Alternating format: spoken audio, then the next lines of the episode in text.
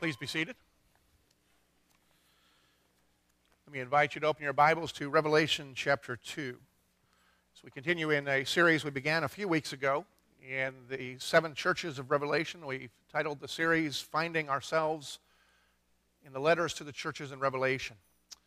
And the reason that it's titled that way is because while these letters were written to specific churches at, uh, in what is now present day Turkey, um, churches are composed of individual believers.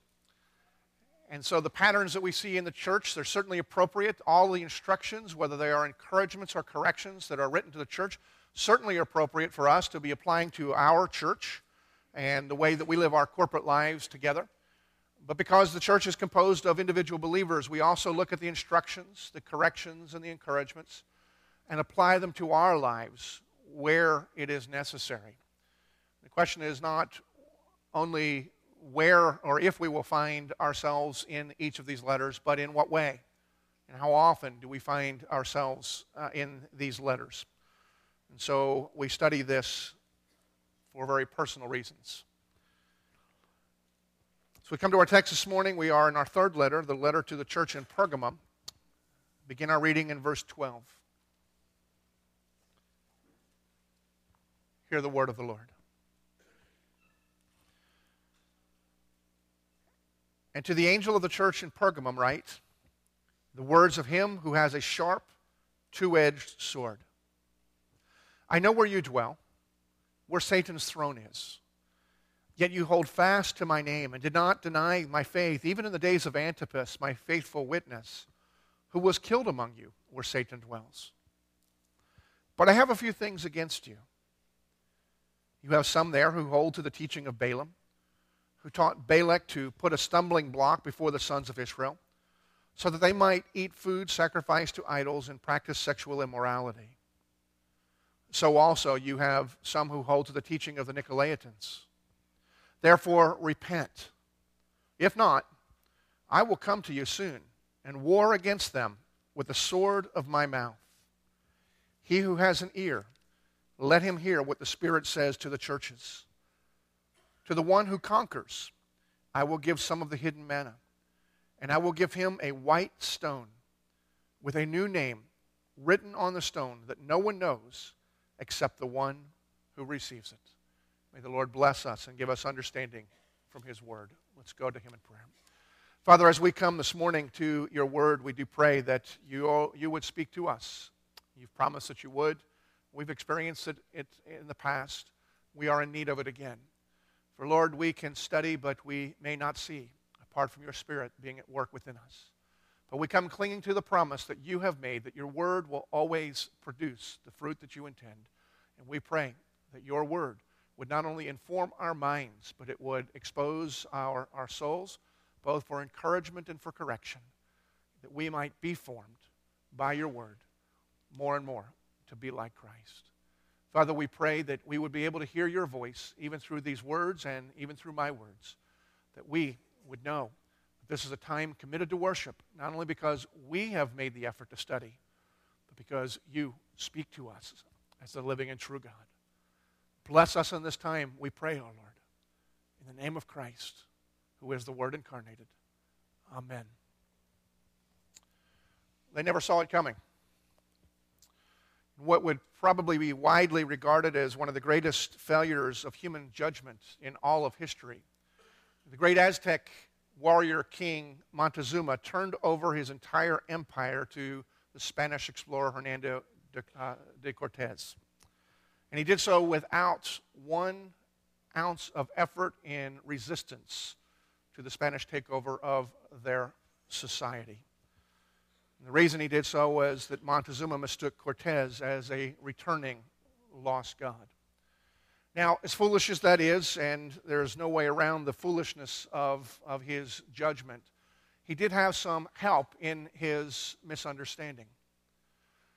Among the Spanish uh, that came with them, or among the, with the Spanish uh, soldiers uh, that came uh, to the Yucatan Peninsula in Mexico, was a young woman, a young Aztec woman, by uh, the name of Dona Marina. She had been taken as a slave when she was a teenager and hadn't been seen in a number of years. Having been sold enslaved first in Portugal and then later to the Spaniards, she was now on the ship being returned to her people and then served as an interpreter so that the Spanish would be able to speak with the Aztecs. And so she was the go between between Cortez and uh, Montezuma. Being able to tell Montezuma everything Cortez wanted to communicate and, to res- uh, and Montezuma's response back to Cortez. What was not known to the Aztec people, though, is that this young woman was coming not as a slave being returned to her people, but as the mistress of Cortez, with a greater love for her affair than she had for her own people. And so she helped Cortez in the miscommunication of his intentions and of who he was, and helped also in the overthrow of her own people, a betrayal uh, that Montezuma perhaps should have seen coming.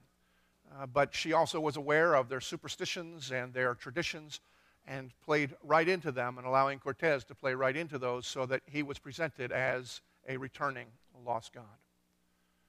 Montezuma turned over everything in his reign to the people. Three days after he turned over the empire to the Spanish, uh, then he himself and all of his officers were arrested and thrown in jail. And within one year of the takeover, every Aztec leader, every Aztec warrior had been put to death without one bit of resistance. Now, I share this story because it illustrates a very important reality. The enemy is always most dangerous when he is least detected.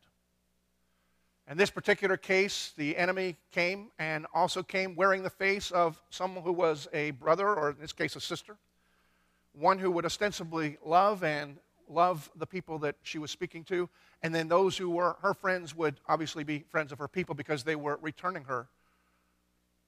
But as history points out, that was not the case.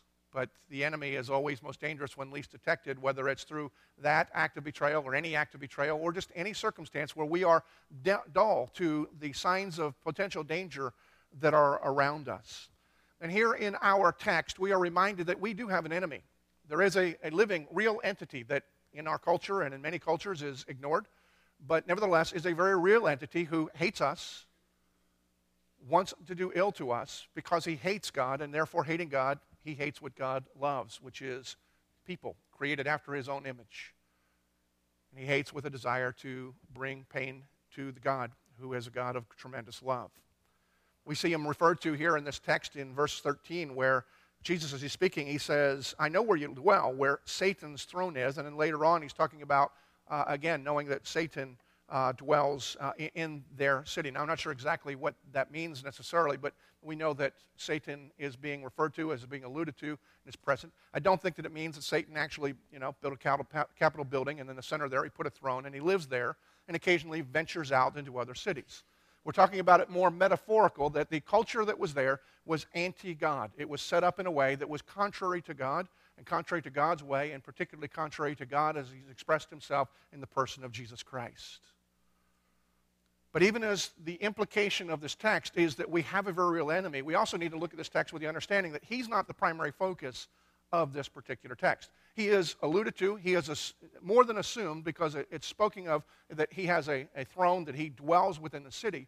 But it's not really dealing with him as a person, but more his antics and his ways. In other words, it's not about the person of Satan, the enemy of God's people and the enemy of God, but it's about the spiritual warfare that is a very, also very real thing that we need to be aware of at all times because when we are not aware of spiritual warfare, then the enemy is more dangerous because he is lesser detected.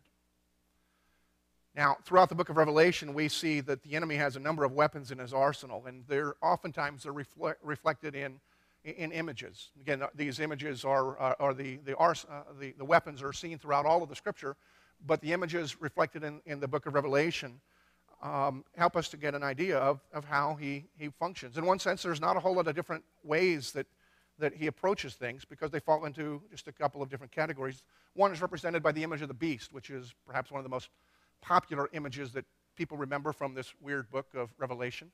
this beast that comes and, and does some awful, torturous things. And the beast represents the persecution, the, the outright onslaught that has been perpetrated against God's people from nearly the very beginning. And it hasn't ceased. Now, we, in living in a culture that we do not experience that, but the fact that we don't experience it and we don't see it doesn't mean that it's not happening. In fact, is very few people seem to be aware of the fact that during the 20th century there were more people martyred for the sake of the name of Christ than there had been in the, all the 19 centuries together combined. It hasn't ended. We see tidbits in the news even today of the continual oppression, targeting, and killing of Christians whether it's a bombing in a mall targeting those who are Christians, whether it's chemical warfare amongst Christians who are in border. It's important that we understand that the spiritual warfare continues. Even the beast who is at work, even today, bringing persecution as he has been from the very beginning. Another image we see is that of a, a false prophet, which simply is a false teacher. Not everybody is a prophet, whether they come presenting themselves as a prophet or not, as in, here's what's going to happen but the one who teaches and teaches about God and teaches about God wrongly, particularly those who don't care that they are teaching wrongly, but they are distorting people's understanding of who God is, what God expects, what God demands, and even more importantly, what God has done to demonstrate his full character to us in the person of Jesus Christ. Because when we don't think right about who God is and what God has done, then our minds cannot possibly be formed to what God has done, conformed to what, the way he thinks, and then our lives lived out accordingly. And so the false teachers who are very present are also dangerous, and we see them reflected throughout all of the scriptures and in imagery throughout the book of Revelation. And then the third image that we see prominent in the book of Revelation is that of a prostitute. Not only in the book of Revelation, we see her in the book of Proverbs and dealing with the contrary to wisdom, but the book of Proverbs, uh, the prostitute in the scripture really reflects the seduction that takes place as a means of spiritual warfare to separate God's people from God or from the blessings that God has promised and has worked out for us. What we may not think is that the most effective of these means is almost always seduction, far more than persecution. I had the opportunity a few years ago to meet and have breakfast with a man who uh, was from a country that is in the midst of persecution. He was traveling around visiting a number of different churches, speaking to not only inform uh, the believers here in the States about what was going on in his country, but even more so of how God has been faithful to his people despite the fact that they have been experiencing persecution, and to strengthen and encourage and build up the believers here in this country. One of the things that he said was amazing to, uh, to me. He said that 95% of the believers who experience persecution pass the test. 95% of the believers who experience seduction of their faith fail the test. Now, I don't know if his statistics were accurate, but his point, I think, is, is accurate, is very, is very clear is that when persecution comes, it's a very clear thing, and the believers we're seeing around the world, knowing that they have received Christ at the possibility of their own lives, they stand firm in the face of opposition. It's a very clear opponent, and they make a decision when persecution comes their way. But those of us, particularly in our culture, who never have had to experience real persecution, and despite what we seem to be worried about today, there is no real persecution on the horizon. We are perhaps in danger of losing our privileged position in society, but losing privilege is not the same as persecution. But we will do anything we can to cling to comfort and to position, and, and therefore, anything that threatens that, we're willing to find ways around until we are seduced away not by the persecution itself, but by things that we are offered, things of comfort. That are not necessarily in the place of our God, but that we embrace alongside our God. And the message that Jesus gave to the church in Pergamum is to be very aware of the presence and the danger of the seduction of our faith. And it's a message that's not only pertinent to that particular church, it's a message that is very pertinent to those of us who are living in this day, in this culture, in the Western world, the United States, an American evangelical church, we need to be very aware of the dangers of seduction. Now, Pergamum itself, I acknowledge it's kind of a, a strange name. I can't read, and even as I'm speaking it uh, during this message, it, it sounds to me like a name made up by C.S. Lewis for Narnia or something, just kind of one of those weird sounding names. The Pergamum was quite a city in antiquity. It was powerful. It was a favored destination for vacation and sojourners. People saved in order to go. Their life almost seemed incomplete without having been able to take a vacation time to go to Pergamum. But despite the affluence and the prestige that it had, it's probably not on any of your vacation lists, and you'll never see it featured on the Travel Channel. And the primary reason for that is it doesn't exist anymore. But in its day, it was something to behold. Vegas, Atlantic City, New Orleans, San Francisco had nothing on this city. Any of the reasons that people will travel to those cities, they had that in Pergamum. It was a center of cultic practice, particularly prostitution, uh, cultic practices. It was a center of gambling. It was a center of architectural beauty. It was, a, you name it, whatever would draw people there, people would travel far and wide to Pergamum in order to visit. Now, the name Pergamum itself literally means thoroughly married. But it's not speaking so much of a, a quality as it is of a, of a quantity. In other words, we get the gamos from the Pergamum as the, the word referring to married, but rather than monogamy, one. It's polygamous, many, but Pergamum just means thoroughly married, and it's talking about somebody who so enjoys marriage that they do it over and over and over again. And so they're thoroughly married, at least in, in the way that the culture was, was expressing itself. And marriage is a good illustration that we need to keep in our mind as we understand the message that Jesus is giving to this particular church both the intensity and the severity and, and his, his words, his passion, because understanding that illustration helps us to understand both what Jesus is saying and what Jesus is promising. Marriage is good also because even in our own culture, we see the, the, the institution of marriage and we have different thoughts about it. In other words, if you think about a wedding, it's a day, and you go to a wedding, somebody invites you to come to the wedding, you go, and it's a day of so much promise, often so much beauty. And yet, I doubt that there's anybody here who doesn't know somebody who, at some point or another, the luster has, uh, has gone from their marriage. Very few seem to finish well, and, and fewer, and some don't even finish at all.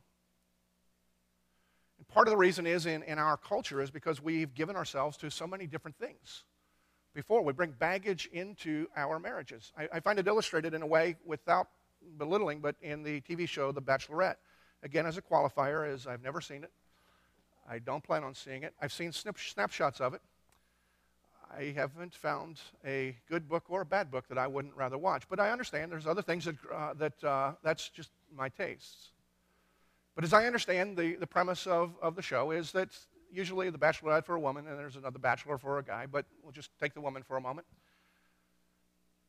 There's dozens of guys that begin the show, and this one woman is to pick her husband from among those dozens of guys. Now, it's easy to cut down early on because some of them are just dopes, and there's, you know, that's not a problem.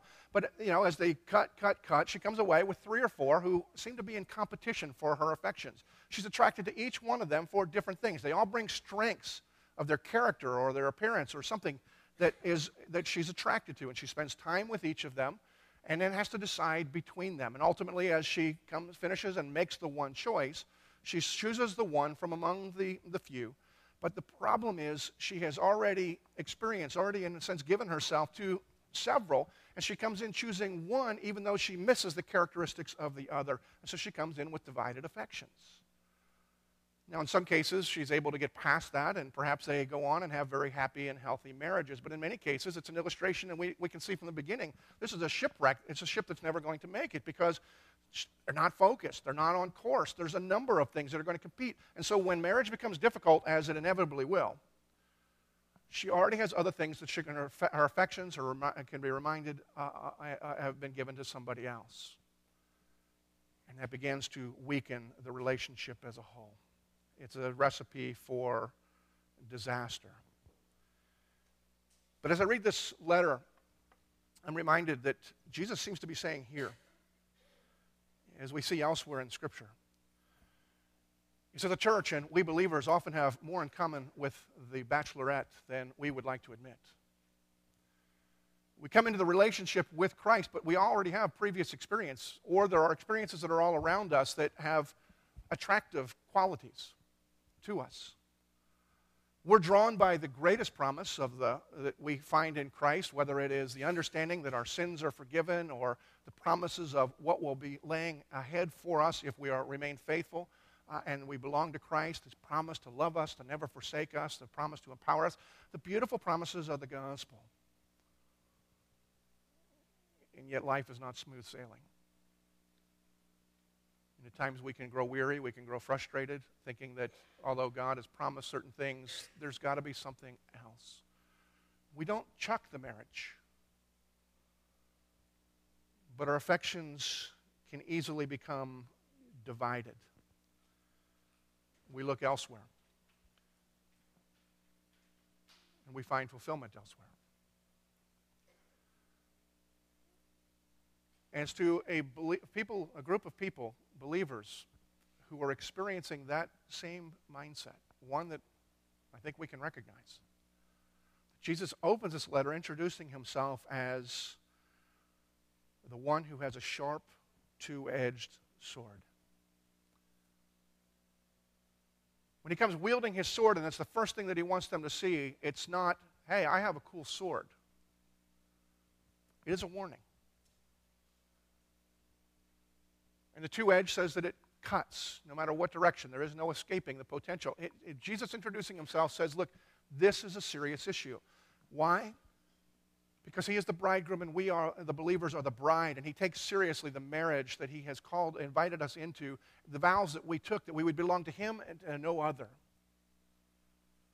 And he doesn't look the other way when our affections begin to wander and be given to others, when we're seduced. He's reminding them that it's serious. He's reminding believers that when we make that commitment, we continue to keep that commitment and that commitment above all other things. And everything else that we experience comes as a provision from Him that only makes us more committed to Him because we realize we find our greatest joy and fulfillment in Him. Because of the picture that we have here of the relationship of marriage that is beginning to stray I think there's a couple of principles that we need to consider that Jesus is speaking to the church here.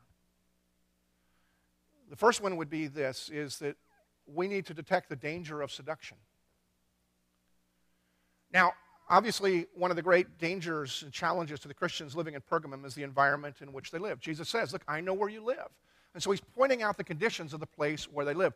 The place where you live is the place where Satan has his throne. Again, I don't know exactly what that means. It's, it's metaphorical. I know it can't be good. He elaborates a little bit. He says, You know, you, you've experienced persecution, people that were intent on eradicating believers. They came, they killed some of the people that you loved. And you've experienced that. And that would be a pretty good indication that the place where they lived is not friendly to those who hold to the faith. But Jesus says there's something that came beautiful out of that. He says, You know, I know you love me because you withstood that full frontal attack. I mean, when you were threatened with your lives, you stood firm and you declared your love for me and you remained faithful. So that's evidence that you love me. Not that I doubted it before, but you know that you love me. But then Jesus says, But I know that you love me, but something else has your heart as well. And see, the place where they lived is the evidence of the danger of the external circumstances, the external concern. But Jesus is pointing out something else as well in this that we need to be aware of because the dangers of seduction are not just in the environment in which we live, but something else has their heart. That's not the environment, that is them. There is an internal issue, uh, danger as well, an internal challenge that we as believers face. And he gives two illustrations, two examples that I won't go have time to go into detail about them, but he uses a re- reference to an Old Testament prophet named Balaam. You can find in the book of Numbers and then to a contemporary cult, the Nicolaitans, who we saw a few weeks ago. Now, the likelihood is that, particularly in the issue of Balaam, it was not a new guy named Balaam. It wasn't somebody bringing up Balaam's teaching and saying, let's begin a cult based on what Balaam taught and what Balaam did. The likelihood is there were people that were in or around the church, in or around the Christian community, who were teaching and practicing things in ways consistent with what Balaam did. And so they just gave him the nickname of Balaam, or gave those people the nickname of Balaam. But in short, Balaam was a prophet who had a, a good track record to the point that uh, of blessing his people, speaking God's blessings to his people, that a neighboring king, Balak, decided, let's see if we can stop these blessings going to God's people. And so he asks Balaam to meet with them, and he offers him money to, rather than bless God's people, but to curse God's people. And Balaam said, Show me the money. He took the money, went up, and when it was time to deliver, he just said, God won't let me do it, which I always thought he probably should have figured on the front end. Uh, but he said, I can't do it. Hand the money back, goes away, says, Leave me alone. But Balak won't leave him alone. Balak goes back, calls him back, and Balaam says, Look, I can't do this. But you know, I really want the money. So, how about this? Rather than my doing what you're asking me to do, cursing God's people, how about if I take the money and tell you how you can seduce God's people away from faithfulness to God, and in their behavior will bring a curse upon them themselves. And Balak said, That was worth my money. So apparently, what was taking place here are people who were removing, moving God's people from the centrality of the love that is theirs in Jesus Christ moving them in another direction. Apparently, in this way, in licentiousness, living in a way that is contrary to what God's law says is good for us. The Nicolaitans, we don't know a lot about them. Church tradition says that Nicholas was actually one of the was the Nicholas that was one of the original deacons found in Acts chapter 6. And at some point he began distorting the gospel in a way of teaching things such as, well, God will forgive. Or even, it's only a body. See, God's concerned with your soul and with your spirit, but you know, what you do with your body is just a body. It's the flesh. It's already corrupt and broken. That doesn't matter. It's where your heart is. Some have suggested Nicholas may not have been specifically that particular Nicholas, or even if it was, that it, it's a play on his name. The Nick part, taken from the word Nike, or we would pronounce it Nike, the little swoosh on your shoe, means conqueror. And the loss is laos or people. And so it means conquerors of the people. It could have been just somebody who's power hungry. But either way, both of them created a, a, a temptation to follow their way. And it's important that we recognize them. Because the question is not whether or not we are prone to this, it's how are we prone to this. John Calvin rightly points out to us that our hearts are like little idol factories. And so our, our nature, though we've been redeemed, we continue, even as believers, cranking out little idols. Just picture the Keebler Elf factory. Rather than cranking out little cookies, they're cranking out little idols.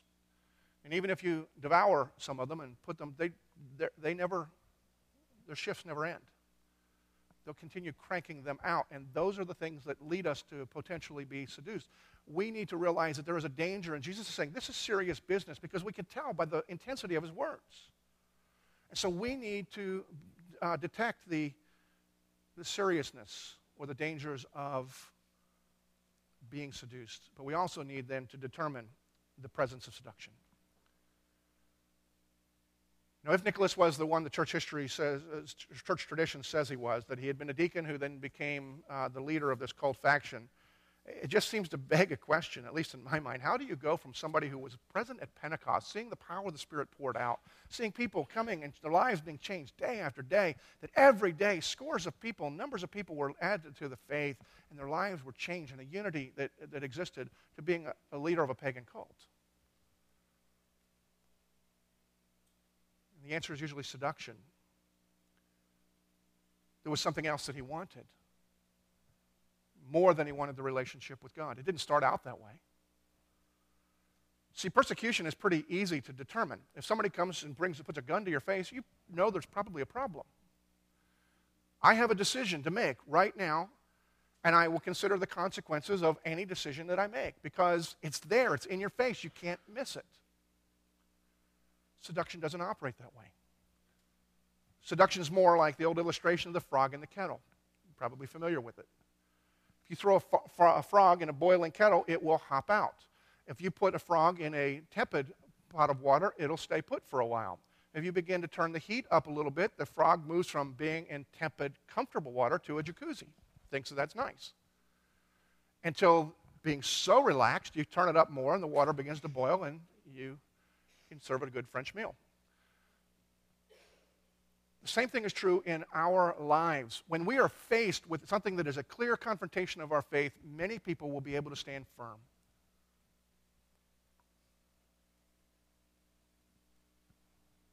But in comfort that moves to more comfort, we desire even more comfort, or we desire something, and that just kind of draws us along that we can have a little more of what we have, and we begin to look at that as the primary object of our affection rather than Christ, who is not only the object of our affection, but the one who's promised to provide us everything we need, including ultimate comfort. But seduction works very slowly, and it plays on our particular desires. And While we are living in a culture that is not likely to be facing, at least this week, persecution, we live in one that has all sorts of seductions around us. A lot of times the world, uh, we declare just worldliness. The people in Pergamum, they, they love Jesus, but they also love the world. We would call it worldliness. But I also know that's a, a term that is so loaded that it causes a lot of confusion. Because I know Christians who we're supposed to be against worldliness. So whatever the world does, we're going to do the opposite. There's a problem with that theory, though.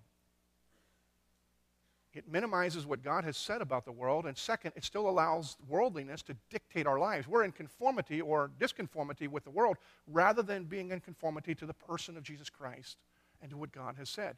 Something else becomes our standard, whether we become like it or we become against it. Something other than God becomes our standard. And so the idea of just withdrawing from the world entirely and hating the world entirely and that that's the mark of faithfulness. It's not really the mark of faithfulness. It may seem that way, but it really, if you think about it, it, it doesn't make sense. It also doesn't, doesn't follow the biblical pattern of what God has said about the world. He created the world and He created it good. Now, we messed it up, and not only are we experiencing the uh, consequences of a fall and corruption, but the whole world is broken. It continues to bear beauty but it's also broken. And it's required for us to understand that there's beauty and there's brokenness, and we need to be able to determine which is which. Some of you may know the name of Michael Horton. He's a professor out in California. He's also a prolific writer, and I've had the opportunity to spend a little bit of time with Mike. And I remember reading something that Mike had, had written a few years ago. He was talking about his, the whole confusion of his own life in this particular issue of worldliness and what is not worldliness. And he said that it really became stark or very clear to him that he was confused when he was sitting at church at one point when he was a high school senior. The church was singing hymns during the service. They, this particular day, they sang two very familiar hymns, hymns he'd sung many other times, but it never really struck him about the disconnect that these two hymns brought to his whole idea, not only of God, but of God's world and the world that we live in. The first hymn that they sang was, This is My Father's World. The second hymn they, they sang was, This world is not my home, I'm just passing through. He said, It hit me for the first time. If this world is my, this is my father's world, why is it not my home? And he realized that sometimes we emphasize certain things that have certain truths, but we form uh, and we have a disconnect in our own minds about that. And he realized as he began to grow, became one of the uh, better theologians alive today, as he's wrestled with this issue, we live in a beautiful world created by a beautiful God. We broke it, it is broken, but God has promised that He's going to restore it. But in the midst, we need to be able to determine brokenness from beauty. We don't reject the world outright. So just because the world is doing something, we know two things it's broken, but it also has the potential of restoration and to be made beautiful. And so we relate to the world not on the basis of what the world offers but on the basis of how it reflects what God is doing. Worldliness is not an issue of do we enjoy aspects of the world. Worldliness is an embracing of a system of values as the ultimate dictators of our lives. And this world, in this culture, every culture has them, but this world has certain values. And they themselves are not inherently wrong, but when they are put together as a system or when they are used as the ultimate standards, that's when things become distorted. And in our culture in particular, there's a few values that you would recognize that are not themselves wrong, but they meet that category, one of which is power. The one who has the most power influences everything, gets what they want. Wealth. Some want wealth because it's a means to power. Some want wealth just because they want wealth. Maybe because wealth provides potential for comfort. Beauty. Beauty certainly is something that is God given. He's given it to this world, He's given it to people, and He's given it to some people more than He's given it to others of us. But He also tells us that it is something that is fleeting. And you've seen the sadness of people, Hollywood actors and actresses, who have had beauty and then decide that they're going to try to cling to it. And then they hire somebody to try to possess the beauty. Maybe beauty is still in the eye of the beholder, but most of them look stupid and ugly to me. Uh, they're just thinking they should just age gracefully in that. And so they, they're, they're trying to cling to something. It becomes the standard. The sexuality that drives our culture is really simply an ex- opportunity to use beauty for power, to control.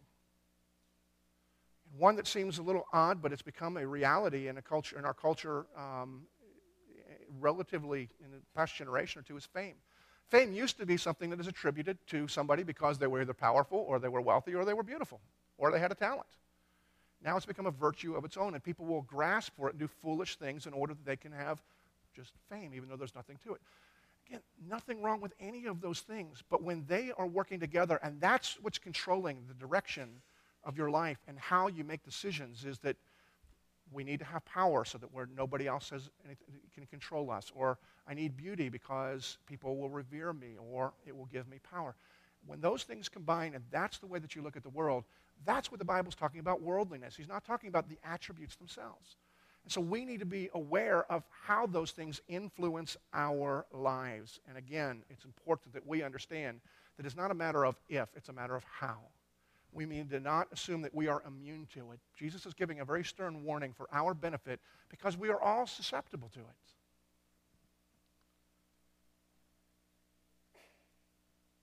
But the beauty of our God and the way that he wins us back, we see as Jesus offers us the solution. Jesus has already said, This is serious business. I'm not going to ignore it. In fact, if you persist in this, there's going to be a problem. I have a sharp two edged sword that is capable of cutting through anything. There is no heart that is so hard that it is impenetrable. The sword can cut through your heart.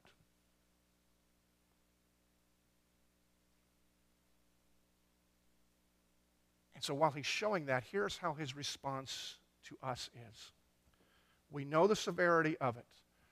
And if we understand the marriage illustration that he's saying, look, if I'm the groom and you are the bride, you're not going around offering your affections to others. It's not acceptable. I will not have it.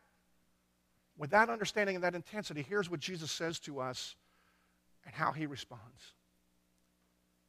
We see it in the last verses. Verse 17 He who has an ear, let him hear what the Spirit says to the churches.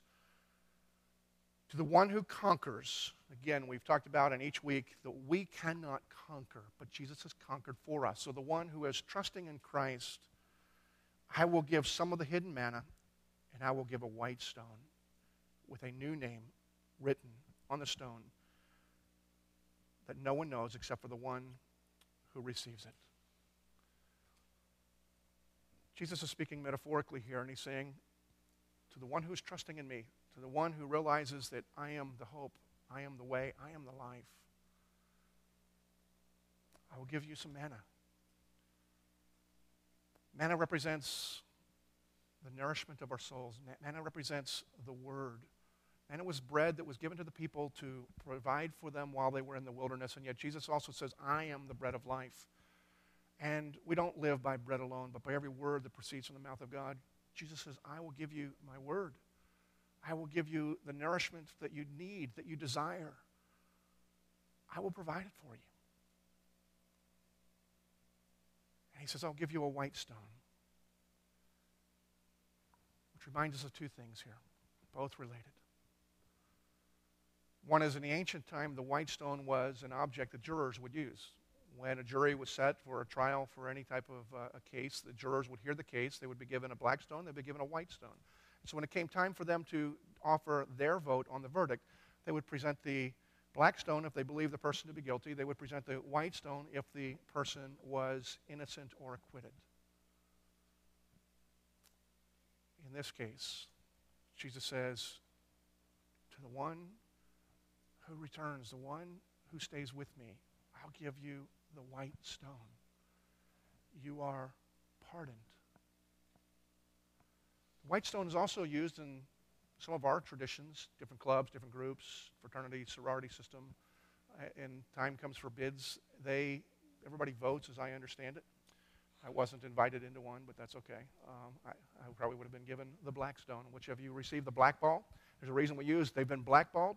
That just means one black ball, you're out. You don't get invited into the club. But everyone who has an opportunity to vote to receive somebody into their group, if they receive all white stones, it means you're accepted. You belong. You are one of us. And Jesus says, I will give you the white stone. Not only are you declared and acquitted, but you are accepted. You belong. You belong to me. And that is evident by the fact that he says this white stone will have a new name written on the stone that no one knows except for those who receive it.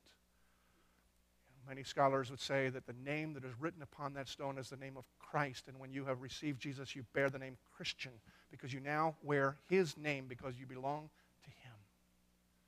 That's the stone that he gives to you. See, our God is so awesome and so great that even though we have flirted around, and even though he has every right to be angry, to be furious, and to penetrate, here's what he says while that threat is above us. He says, But if you are mine, I will show you love.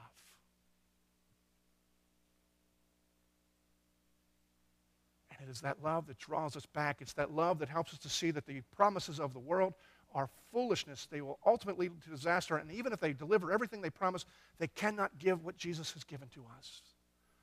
So, folks, we have an opportunity each day. We have an opportunity right now because Jesus has painted before us that we live in a culture, we recognize we live in a culture of tremendous seduction. We need to recognize those things that would seduce us, both that are the cultural pressures and that we are predisposed to, and then turn and look and gaze upon the beauty and the love of a God who, despite our guilt, loves us, accepts us, wants us, and paid for us. That's the power to say no to the seduction. That's the hope of the lives that we claim that we want. That's the promise of eternal life. Taste it now. Our Father, we do give thanks to you.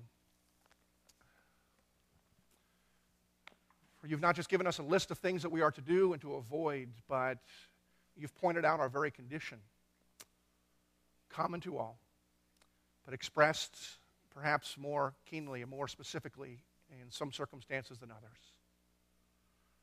We thank you that we have been spared from persecution, and yet we realize that the gospel is flourishing in cultures where the persecution exists. And we find ourselves impotent. Lord, while I do not pray for persecution, I do pray that by your grace you would strengthen us and you would draw our gaze to you, that the freedom that we have we would not use to wander from you, but we would use to glorify your name, that we would be in love with you all the more because you have blessed us in this way. I pray this with great confidence because this is the promise that you have made. Let us be a people who dwell in the light of your love and promise. I pray this in the name of Christ.